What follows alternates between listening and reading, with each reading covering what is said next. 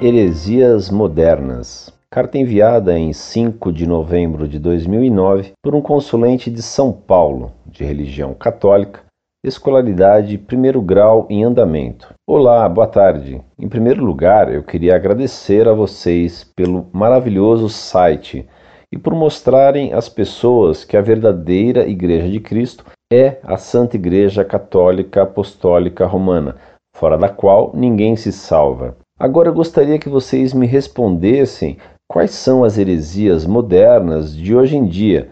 Não digo apenas as do nosso mundo, que está perdido, achando que o errado é certo, mas as heresias que há, infelizmente, dentro da nossa Santa Igreja.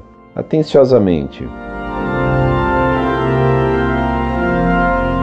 Muito prezado, salve Maria. As heresias mais virulentas que há na Igreja hoje são o modernismo, a teologia da libertação e o carismatismo da RCC, que deveria ser chamada de renovação carismática protestantizante, pois visa levar os católicos ao protestantismo. A teologia da libertação procura fazer da Igreja Católica uma sucursal do comunismo. Ela tem grande influência na CNBB. O modernismo foi condenado por São Pio X na encíclica Pascendi.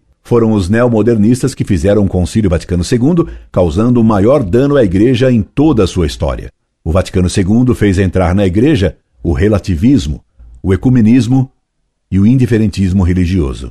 Reze muito pelo Papa Bento XVI, que está combatendo essas heresias.